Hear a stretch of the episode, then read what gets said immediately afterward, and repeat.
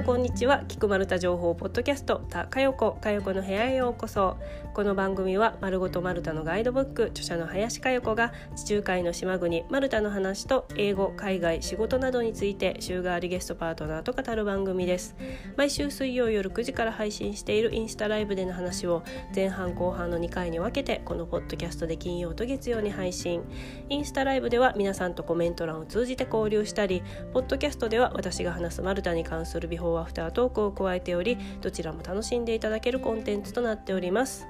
本日10月29日金曜日。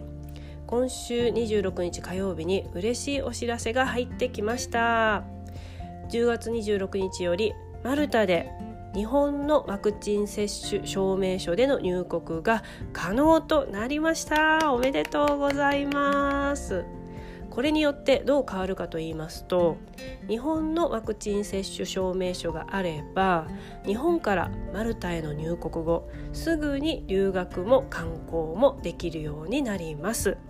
この点については今日のアフタートークで詳しくお話しします。本編終わりのアフタートークもぜひお聞きください。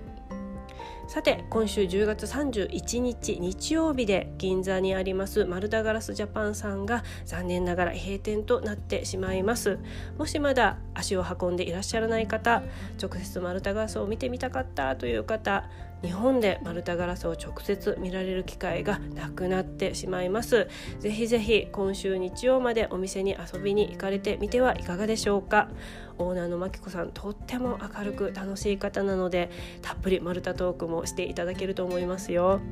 見に来てくださるだけでも結構ですとまきこさんおっしゃられておりましたのでぜひ足を運んでみてください。もし欲しいものが見つかったならば今お得に買えるチャンスでもあります。ガラス製品は40%オフエクボガラスは70%オフ。ガラス製品以外のフィリグリー銀線細工なども特価で販売されている、えー、閉店セールも行われております。ぜひ10月31日日曜日まで銀座52階のマルタガラスジャパンさんへ遊びに行かれてみてください。今日金曜日だから金土日もう残り3日ですよ。どうぞお早めに。さて本日のゲストはスペシャルゲストです。マレーシア在住の村上雅子さん。テーマはアーリーリタイアメント海外生活で私らしい生き方を叶えるです。まさにこのアーリーリタイアメントとマレーシアへの海外移住で私らしさにどんどん近づいていく人生を送っている村上雅子さんに今日前半のトークはですね退職からハワイ留学そしてマレーシア移住までの道のりをたっぷりお伺いします。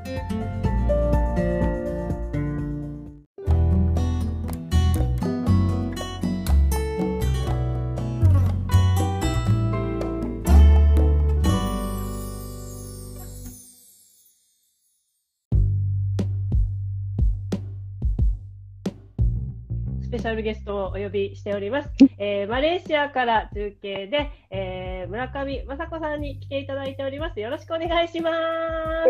お願いします。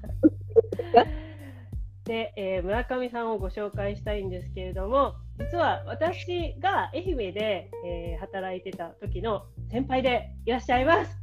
そして、こうやってこう対面してお話しするのは9年ぶりで、Facebook でつながってるので、たまにこう、なんかメッセージだったりとか、コメントとかでのね、やり取りはありましたけれども、あの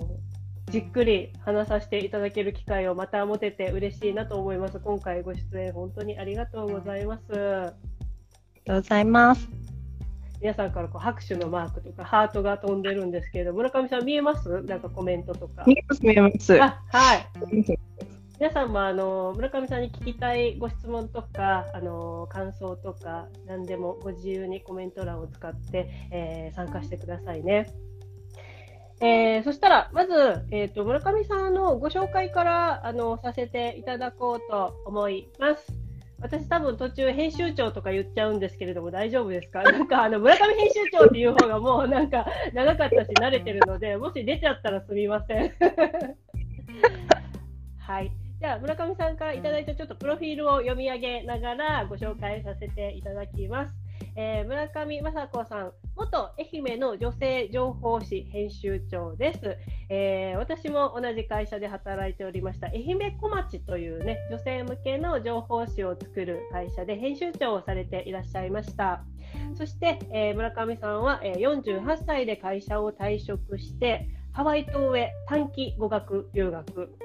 その後フリーランスになるも2017年に唯一のご家族でいらっしゃった、えー、お父様が他界されたことをきっかけに海外移住を考えられたそうです。でその後バリ島やタイのチェンマイでボディーワークの資格取得を経て、えー、2019年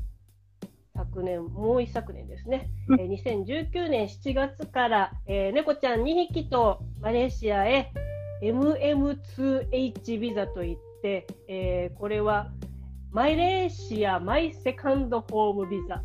を取得して 今現在マレーシアに移住されていらっしゃいます。現在はアーリーリタイアメント生活をされているということでなんかこれ読んだだけだと私あもうで保護猫ちゃんを引き取って愛媛からその子たちを連れて行ったんでしたよね確か。あそうですそうです。えっ、ー、と一、ね、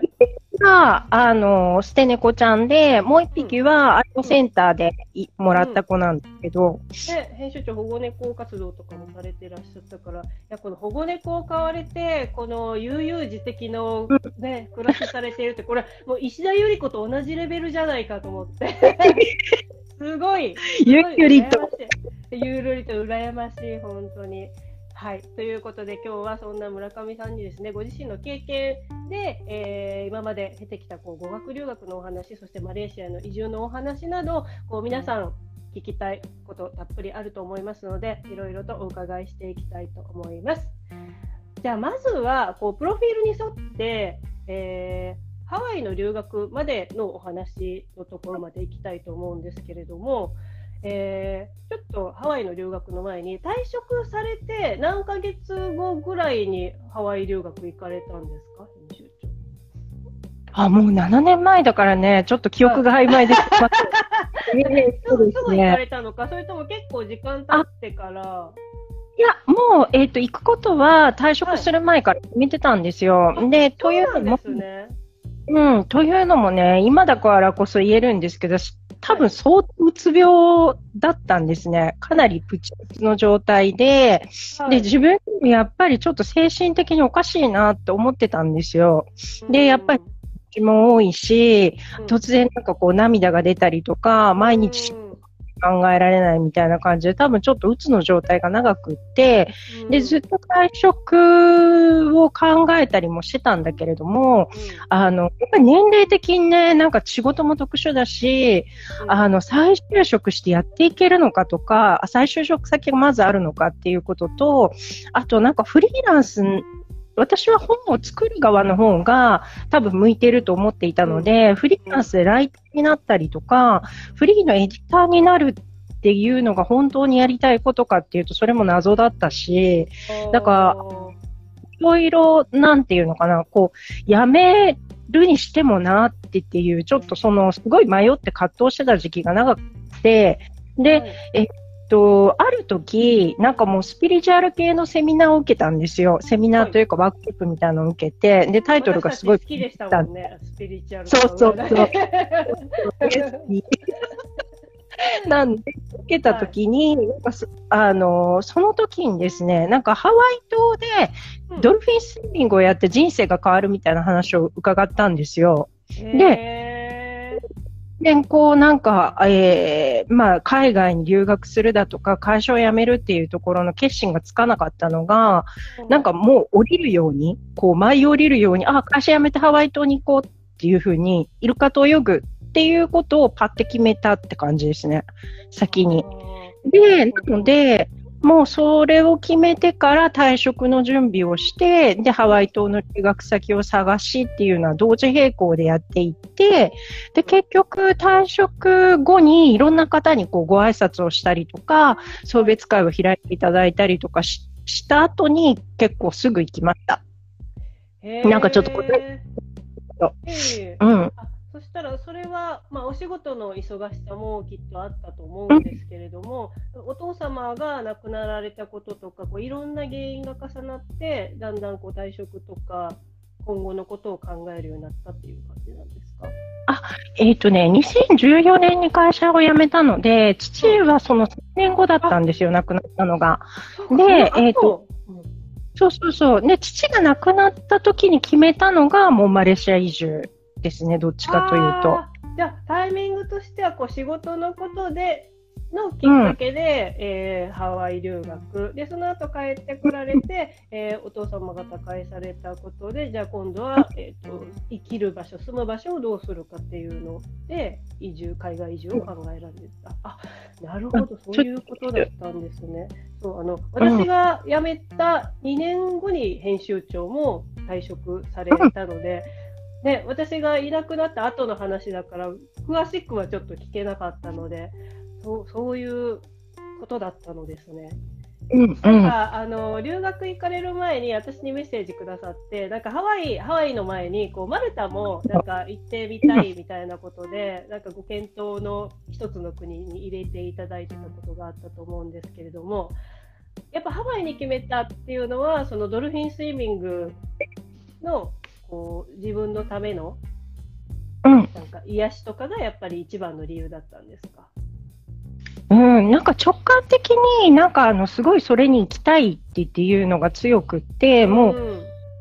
いわゆる後先を全然こう考えず、それをやったからどうなるみたいなものもなく、なんとなくそれをやるんだっていう決心みたいな感じです。なる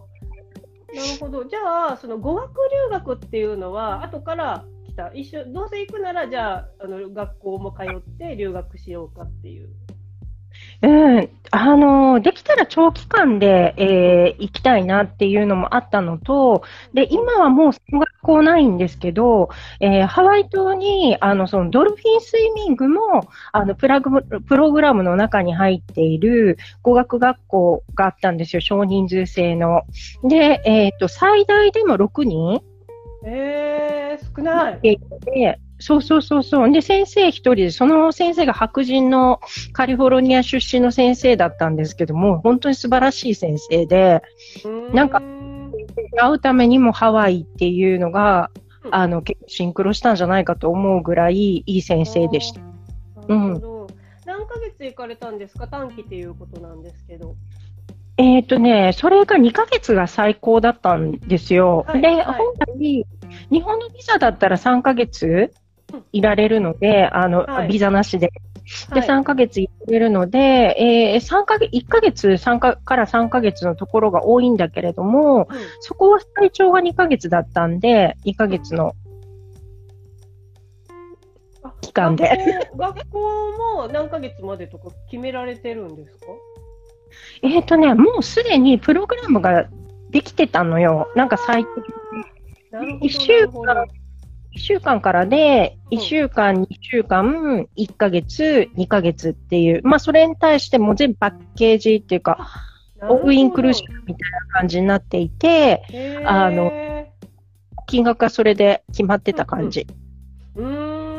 またちょっとマルタとか他の国の留学とちょっと違う感じの選び方ですね。面白いですね。じゃあ2ヶ月で、うん、すいません、ぶっちゃけハワイ留学ってどのくらいで行けるんですか？えっとですね、7年前だから多分金額も変わってるし、全然大丈夫です、えー、それはもう住むところも朝と晩、夜のご飯もついていたので、はい、えー、多分2ヶ月でね、80万か90万ぐらい、日本円で。2ヶ月で80万か90万。食費とかは？もう全部、えっ、ー、と、朝と晩ご飯は入っていて、で、えっ、ー、と、入っていて、で、えっ、ー、と、あと、アクティビティも全部、あ、そうなんですか。えー、じゃあ、向こうで現地で支払わないといけないのは、ランチ代と、あとはもう自分が遊ぶお金とかお土産代ぐらいで、あとは交通機関とかか。うん。それ以外はもう全部含まれてたんですか？それで2ヶ月で70万、80万。うん。で、滞在したのがハワイ島のコナっていう側で、ハワイ島ってヒロとコナっていう風に、ちょっと地域が大きく分かれていて、二つに。で、ヒロの方が安いんですよ。なんでかっていう、人口もいいんだけれども、雨が多い。結構、偏西風が当たって雨が降りやすい土地柄で、はい、で、えー、ヒロの方は雨が多くって、コナの方は、あの、ほとんど晴天。なので、高度の別宅とか、はい、あの、結構有名人のお家とか、あの、なんて言うんでしょう。なんか高級な、えー、コンドミニアム的なものっていうのはどっちかっていうと、粉川。なので、若干ちょっと高め、滞在費が。ハワイ島の西側なんですね。うん。なるほど。あ、ハワイ島、ハワイ島、ホノルルとかがある、あの、オアフではなく、うん。ハワイ島って、あの、めっちゃででかい島で、あの、火山があるとこですね。あ、そうそう、マウナケアっていう、あの、大きい山があって、えー、っと、キラウエア火山があるところなるほど。私、てっきり、もうあの、ホノルルとかあの辺かと思ってました。もう、本当に自然いっぱいのところで、少人数制の学校で行かれてたんですね。うん、そうなんです。これ良さそう。本当にこう自然いっぱいの中こう、で、実際に、あの、ドルフィンと泳げたんですか、うんあ、えっ、ー、とね、遭遇率が実は50%で、あの、自然にこう、ドルフィンスイミングって2種類あるんですよ。はい、で、1種類が、えー、っと、まあ、湾の中、入り江みたいなところに朝方なんかドルフィンがお休みで帰ってくるんですね。で、このからインして、えっ、と、はい、沖まで泳いでいって、ドルフィンと遊ぶっていうコースと、はい、で、お昼間とか確実に見られるっていうのが、ボートで、えっ、と、ドルフィンを追いかけていって、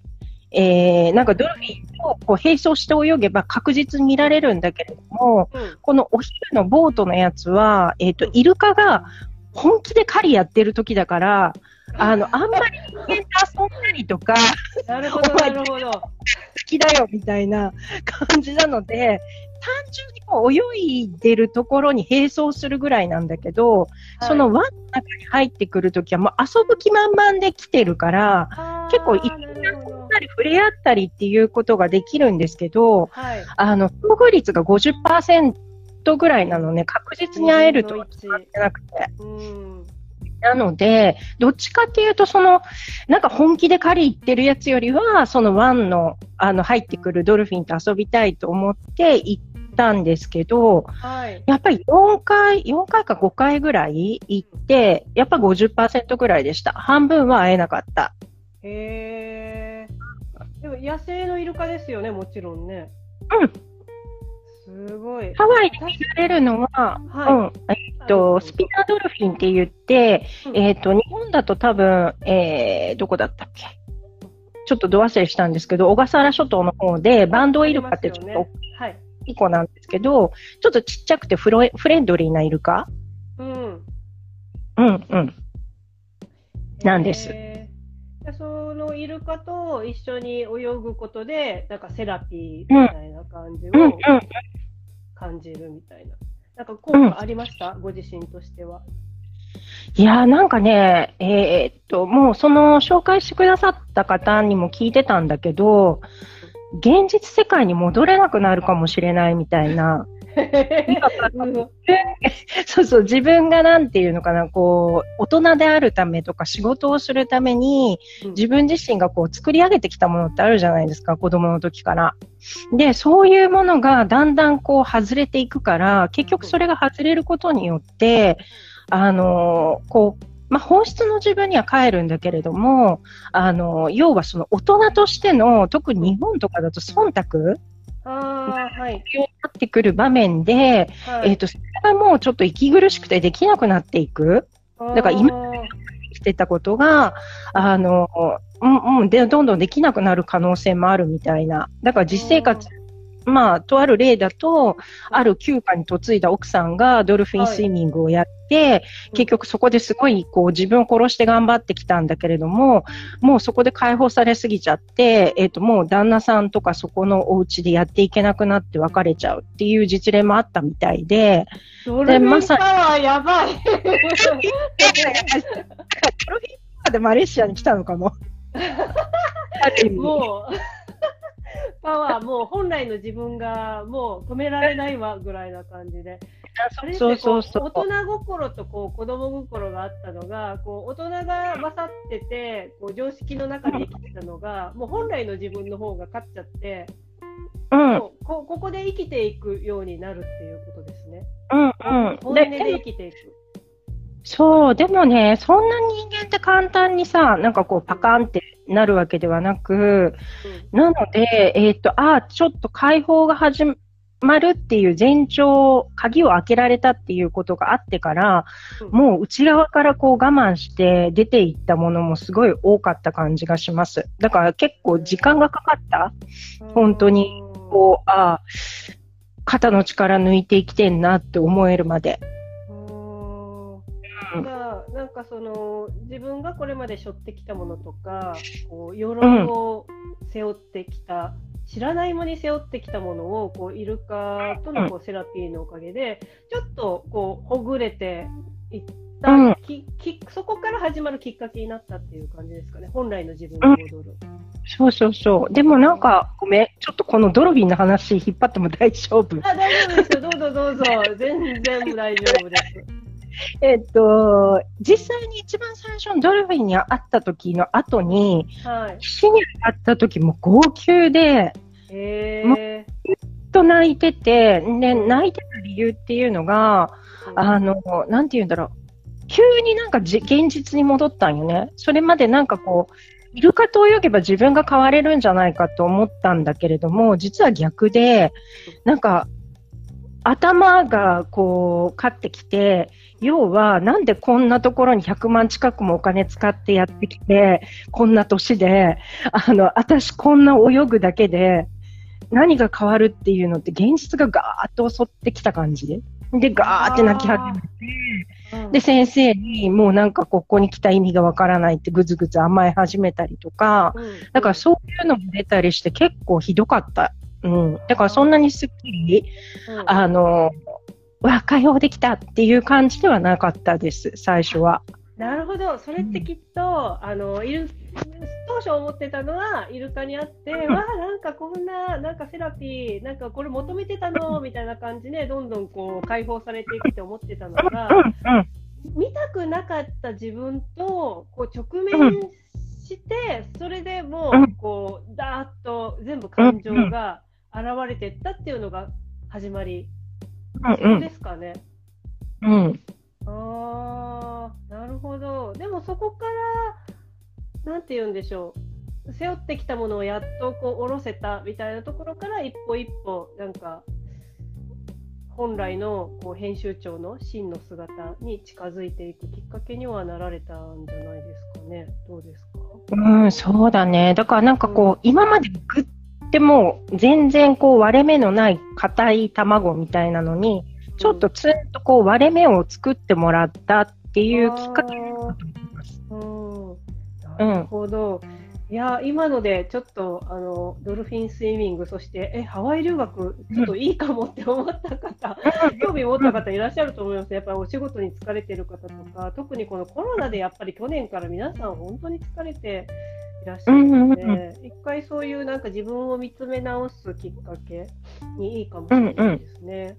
うんうん、じゃあちょっとハワイ留学のお話最後のご質問で、うん、じゃあこのハワイ留学で、まあ、ドルフィンスイミングもそうですしあとは語学学校に通われていたとかあとはお友達ができたとかいろんなことあると思うんですけれども一番大きななんかご自身で得られたものって何ですか？ハワイ留学で。うんいっぱいあると思うんですけれども。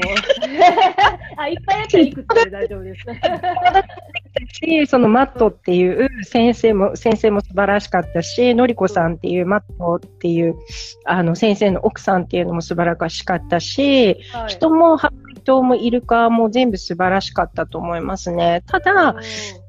のかな。まあ、これって本当ご縁だなと思います。だから、またまた私はハワイ島だったし、あの、林さんはマルタだったと思うんだけれども、やっぱりその、の自分にとってご縁がある場所とか、人とかっていうのは、結構もう会うタイミングに会うようになってるんじゃないかなと思うので、あの、なんていうのかな。同じように、私と全く同じ期間に行って同じように感じたかっていうと、それはちょっとわからないかな。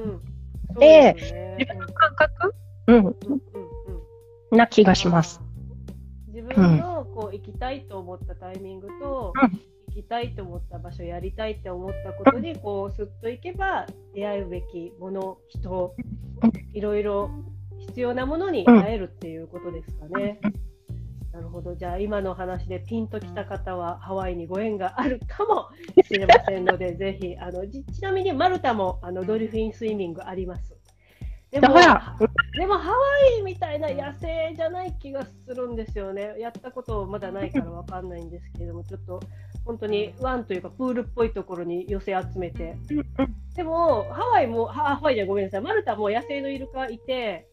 このコロナ禍で、やっぱり観光客が少なくなって海に泳ぐ人とか少なく去年とかなったので野生のイルカがこういない海とかに戻ってきたんですよね。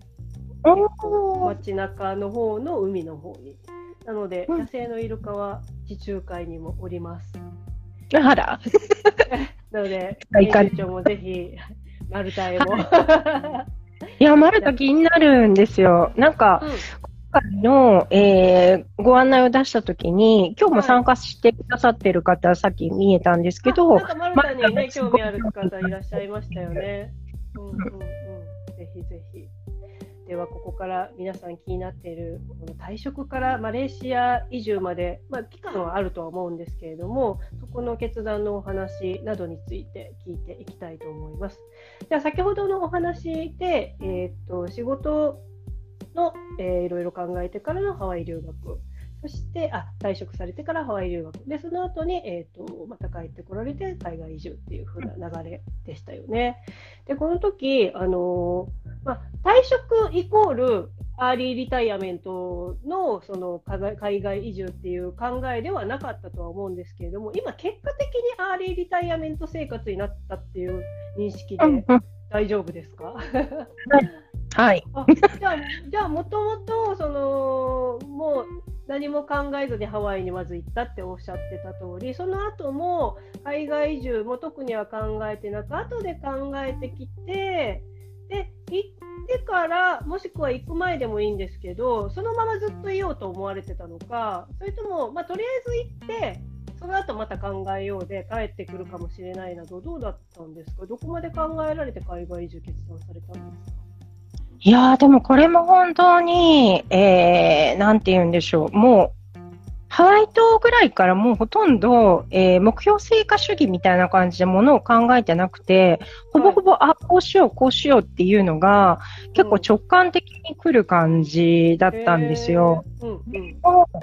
ですね。だからそのハワイ島で殻をプシってこう、ひびが入ったところからが、ちょっとえげつないぐらいこう自分の中のこうデトックスみたいなのがあって、なので、14年から、多分父が亡くなるまでの17年間って振り返ったら、もうドロドロ昼メロ。へー。の中では本当にね、もうちょっとあの黒歴史に入れたいぐらいな感じでしたね。だから、あの、まあ、でも振り返ったら、結局なんかこう今まで自分がその貯めてきたものをこう全部出すために必要だったことだったんだろうなっていうふうに思うので、うん、なのでそのまあ、もともとそのうつ病っぽい感じでやめてるし、えー、まあなんかそのドルフィンスイミングをするっていう以外、ノープランで会社を辞めてるから、あの、仕事でこういうことをやりたいとか、例えばキャリアをこういうふうに作っていこうとか、何か残すぞみたいな、その前向きなマインドが全然ないんですよ。どっちかっていうと、あ、もう生活もあるし働かなきゃってっていう、ただそれだけ。で、その中で、えー、まあなんかこれは本当に運命的にそうだったんだろうなと思うんだけれども、仕事でもうまくいくかなっていうものが全部こう流れが止まるような動きで、だからあんまりこう、いい結果にならなかったフリーランスになって。で、えー、まあ自分もそれをこう押してまで頑張ろうっていう気持ちもないし、まあその日ご飯食べたらいいやぐらいの気持ちだったんですよ。で、そんな時に、あの、父親が2017年になって、あの、急に末期がんだっていうのが分かって、うん、で、えー、もう末期でこう、手の施しようはなかったんだけれども、えー、父親としてはすごい治療をしたい。行きたいっていう気持ちがすごい強かったんで、できる治療っていうのを全部やりたいっていうことだったから、まあ、結果的にはこれにこう一緒にこう付き合うっていう必要があったんだろうなっていう感じはしました。で、まあ、逆にフリーでほとんど仕事をしてない状態な時もあったから、だから父親に毎日のように付き添えたんだけれども、うん、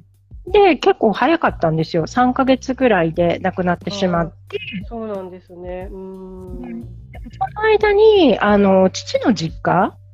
父が住んでた実家で、私は別にマンションに住んでたんですけど、はい、えー、父が住んでる実家を、まあ、要はここで介護をするのは難しいっていうことになって、じゃあ、売りに出してどこかバリアフリーになっているマンションとか病院近いところ買い直そうかみたいな話をしてて、で、まあ名前出してもあれなんですけど、山下くんに、どっち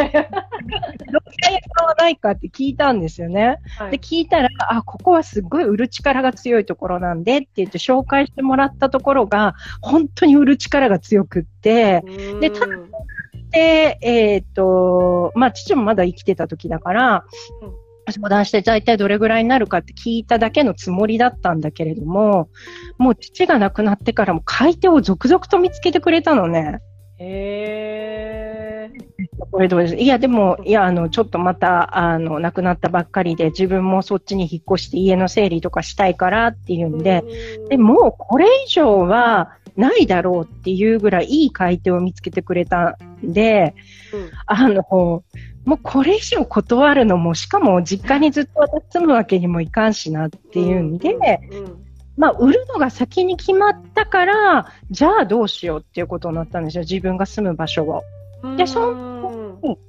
えっ、ー、と、愛媛って、まあ、本当に住みやすいじゃない、はい、なんかあの、はい、もう本当に住みやすいので、じゃあ住みやすさで言うと、これ以上のところが日本の他の地域であるかと思ったら、うん、別になって、私にとってはね、別になって思ったんで、うん、いや、今更東京、大阪行ってそんな仕事すごいやる気もないのに、どうするんだっていうのもあったときに、あ、じゃあ海外でもいいんじゃない？と思ったのがきっかけ。うーん。うん。なんか家が売れ、うん。あ、そうそうそうそう。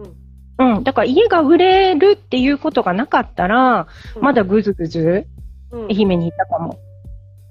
ああ、なるほど、うん、住む場所って考えたときに、確かにもうどこ、どこでも選べるんだから、別に本当にね、日本のどこでもいいし、なんだったら海外でもいいしっていうふうに、ちょっとパーンと視野開けますよね、確かに。うんうんか。ちなみに、あの、先ほど出た山下さんというのは、あの、私たちが働いてた会社の、えっ、ー、と、住宅の住宅雑誌の営業マン。できる営業マン。あ、そうです、そうです。できる営業マンです。いや、ありがたいですよね。そういう、こう、家売るって言ったら、こう、じゃあ、じゃあこういう人いるよとか、これやるって言ったら、うん、生活情報全般でみんな営業マンは情報を持っているので、教えてくれるという。そっか、じゃあ、それきっかけで海外移住ってなった時、マレーシアがこう決め手になったのは何か理由があるんですか？他も候補があったんですか？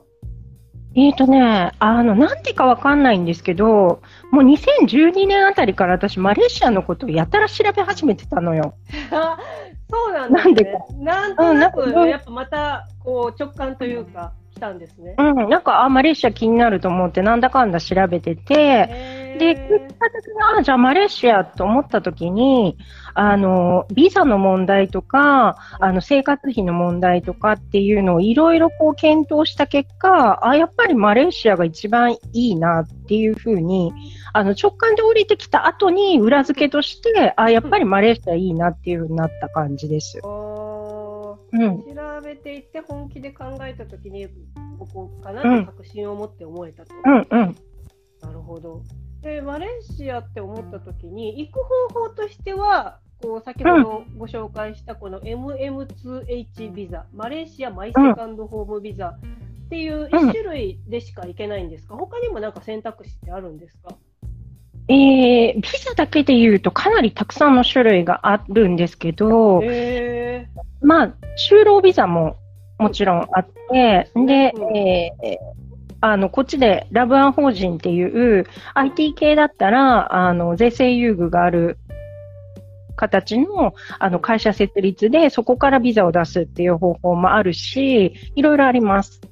うん、私、編集長と話すにあたって、これちょっと知識をちょっと入れておこうと思って調べたんですけれども、うん、あの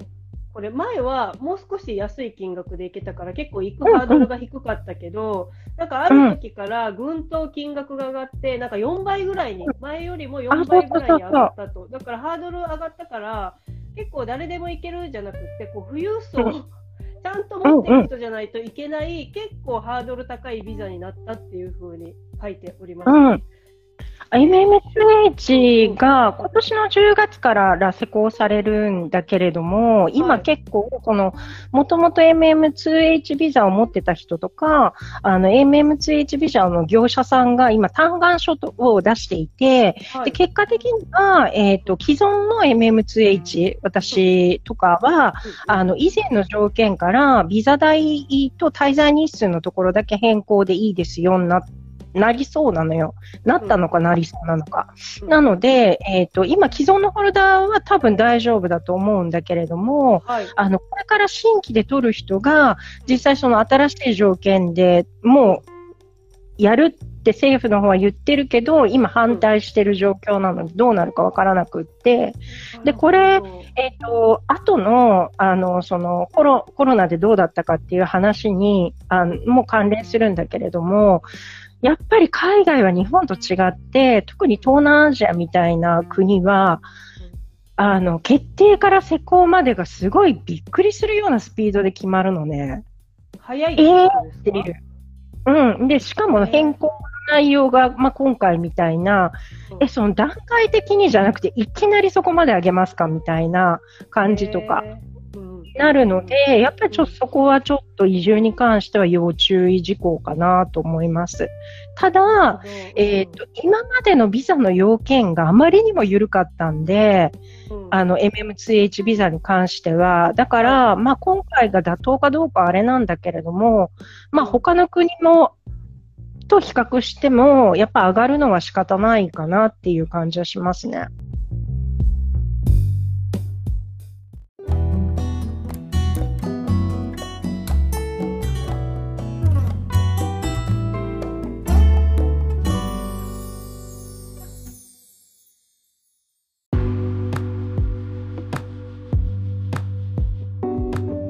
ビフォートークでお話しした通り10月26日よりマルタで日本のワクチン接種証明書での入国が認められるようになりました。これによって日本のワクチン接種証明書があれば日本からマルタへの入国後すぐに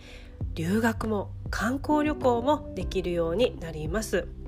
これは大きな進歩ですよ。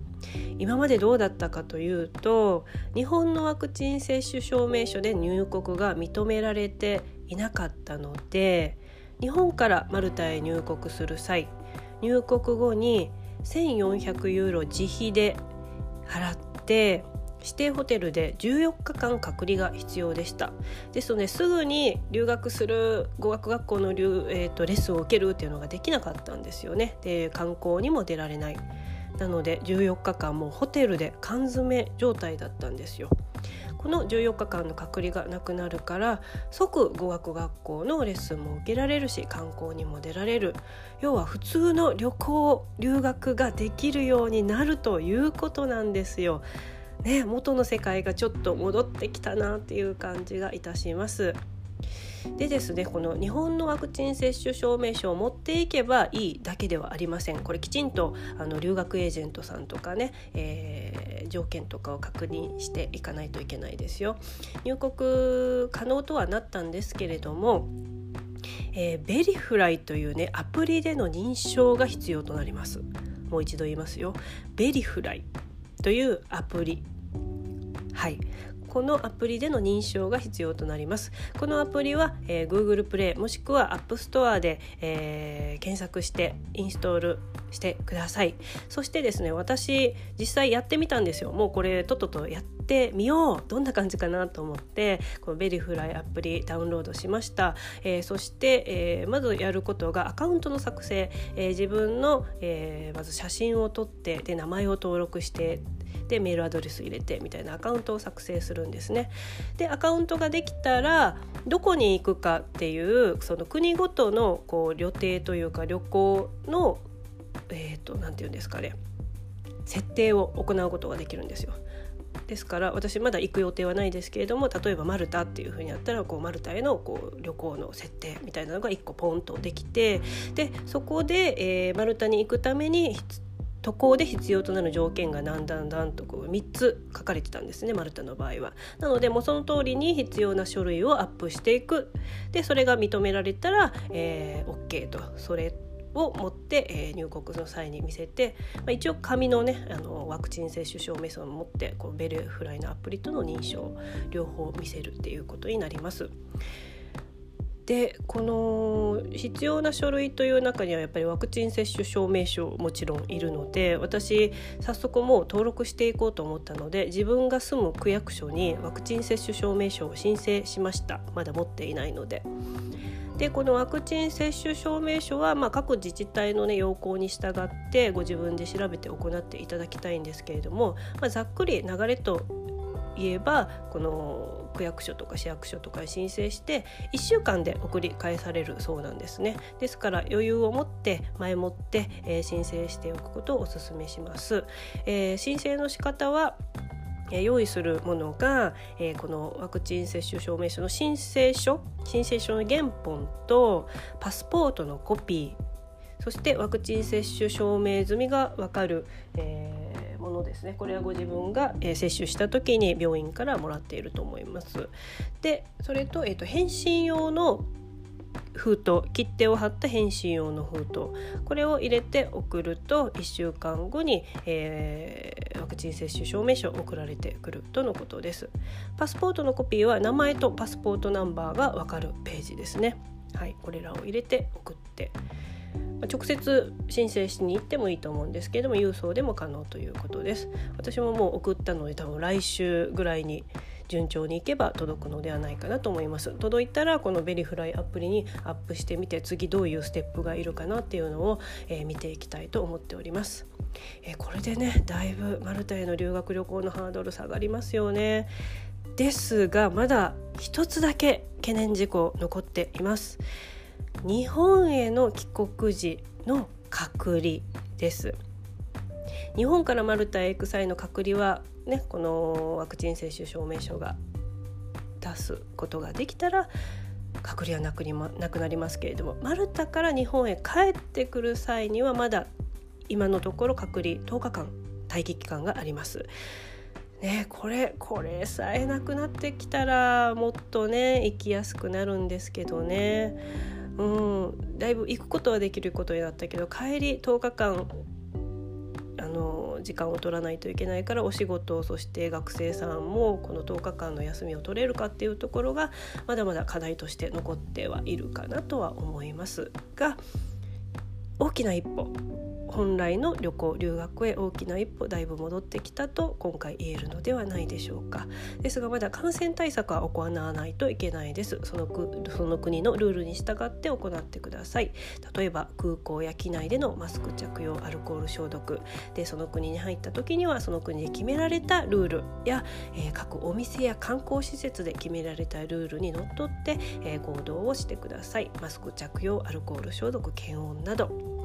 はい。ということでちょっとねこれまで旅行や留学を控えていた時期を見計らっていたという方は少し動き出せる兆しが見えてきたのではないでしょうか。引き続き、えー、入国の際の条件の変化などにちょっとね注意をしながら、えー、旅行留学計画進めていかれてみてください。それではここまでお聞きいただき今日もありがとうございました。次回は来週月曜のポッドキャストで、えー、お会いしましょう。来週も引き続きスペシャルゲストマレーシア在住村上雅子さんとお話しします。次回はですねマレーシアでの移住でどのくらいお金がかかったのか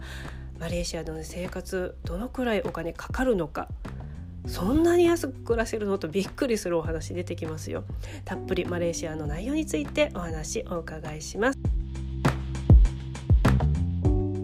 この番組はインスタライブで水曜、ポッドキャストで金曜、月曜に配信。インスタライブのお知らせや皆さんからエピソードを募集するアンケートをインスタのストーリーで行っています。アカウントは、アットマーク、マルタジャーナル360。ぜひフォローしてください。それでは次回もお聴きください。最後はマルタ人がよく使うフレーズでお別れです。See you, ciao ciao!